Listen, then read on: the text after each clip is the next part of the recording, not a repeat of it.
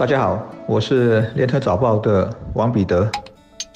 各位听众，大家好，我是新民日报的朱志伟。新马一水之隔，我们都有亲朋戚友在马来西亚，或者身边肯定会有每天来回长提到新加坡工作的马国朋友。而一场冠病疫情改变了长迪过去每天都拥挤的情况。而两国外长特别就在上个礼拜天选在长堤上举行会议，商讨的是两国人员通关安排的关键事宜。要讲的是，部长们谈的只是框架，细节还需等多几天才公布。但对通关这件事极度关注的朋友，可以记住一个日期，那就是八月十日，那是正式开放申请的一天，而成功申请者最快就可以在八月十七日通关。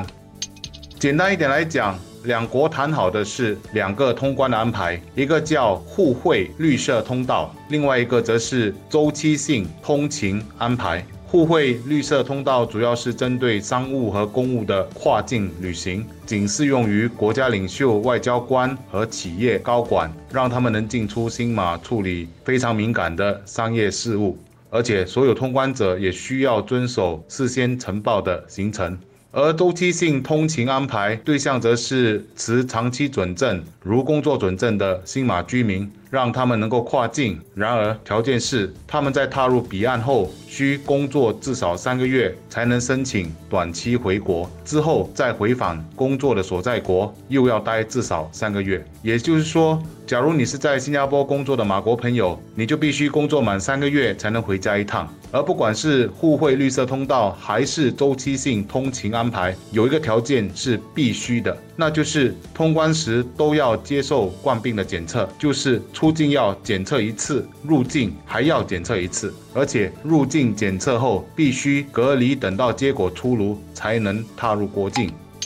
至于说回不去的人是谁呢？首先就是广大原本每天起早梦会坐电单车或利用其他交通工具从长堤彼岸来新加坡讨生活的马国工人了。这些人据说有二十多万，也可能更多。他们对新加坡经济的贡献是很大的，很多新加坡企业都不能没有他们。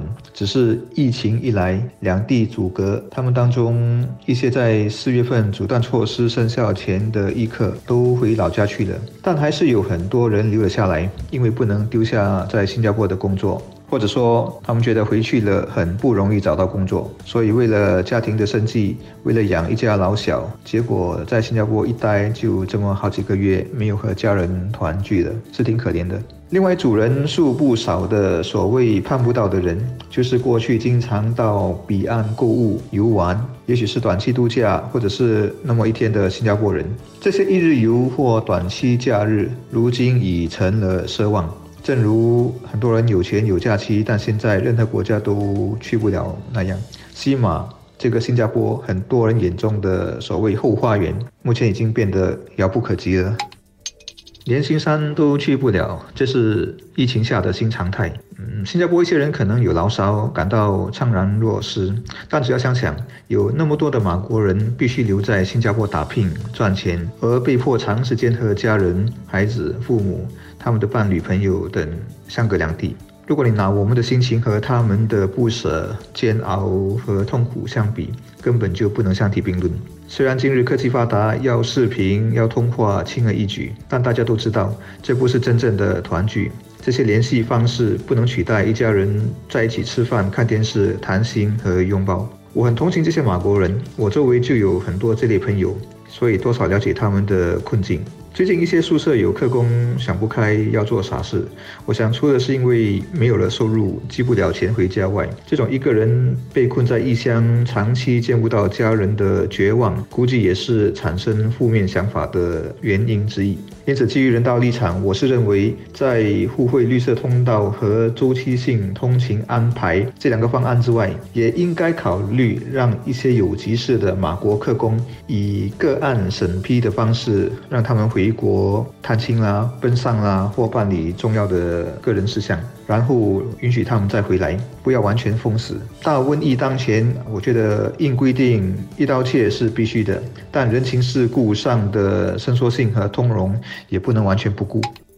所以现在的情况是，如果新加坡人想去马国度假或吃东西消费，还需要再等等。在本地工作的马国朋友，如果已经工作满三个月，可以回马国探亲。然而，我身边的很多朋友都说，细节还没公布，未知数还有。如果回去了，影响到工作怎么办？毕竟在过去的这么长时间，他们都已经留在我国讨生活，思乡情肯定有。但如果回去了，会造成不必要的麻烦，他们宁可再等等。是的，我不能不说，这一次两国的安排算是一个有人情味的安排，也是为两国必要的经济往来所做做。的最好的安排。然而，我们在不能寄望回到过去的同时，还是希望稍微能再开放一点。比如说，每天限定某一个人数来回。当然，这是需要在确保安全的情况下才能进行的。但现在看起来，这还是不太可能的。至少在疫苗还没有到来之前，两国疫情还没有稳定下来之前，是不可能的。这样的新常态会持续一段不短的时间。所以，我们要做的还是继续在防疫的工作上做好自己，并期待有一个比较开放的新常态。